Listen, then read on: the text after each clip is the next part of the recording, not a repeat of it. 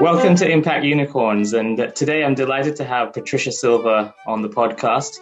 Patricia uh, is a civil engineer by training, and she's had a long career in sustainability. She uh, developed and built wind farms in Eastern Europe, sustainable buildings in uh, South America, and then caught the entrepreneurial bug and started building impact companies and becoming an impact investor in uh, the energy transition and sustainability space. And today we're going to focus on the carbon economy or the negative carbon economy, I should say. So excited to have you with us.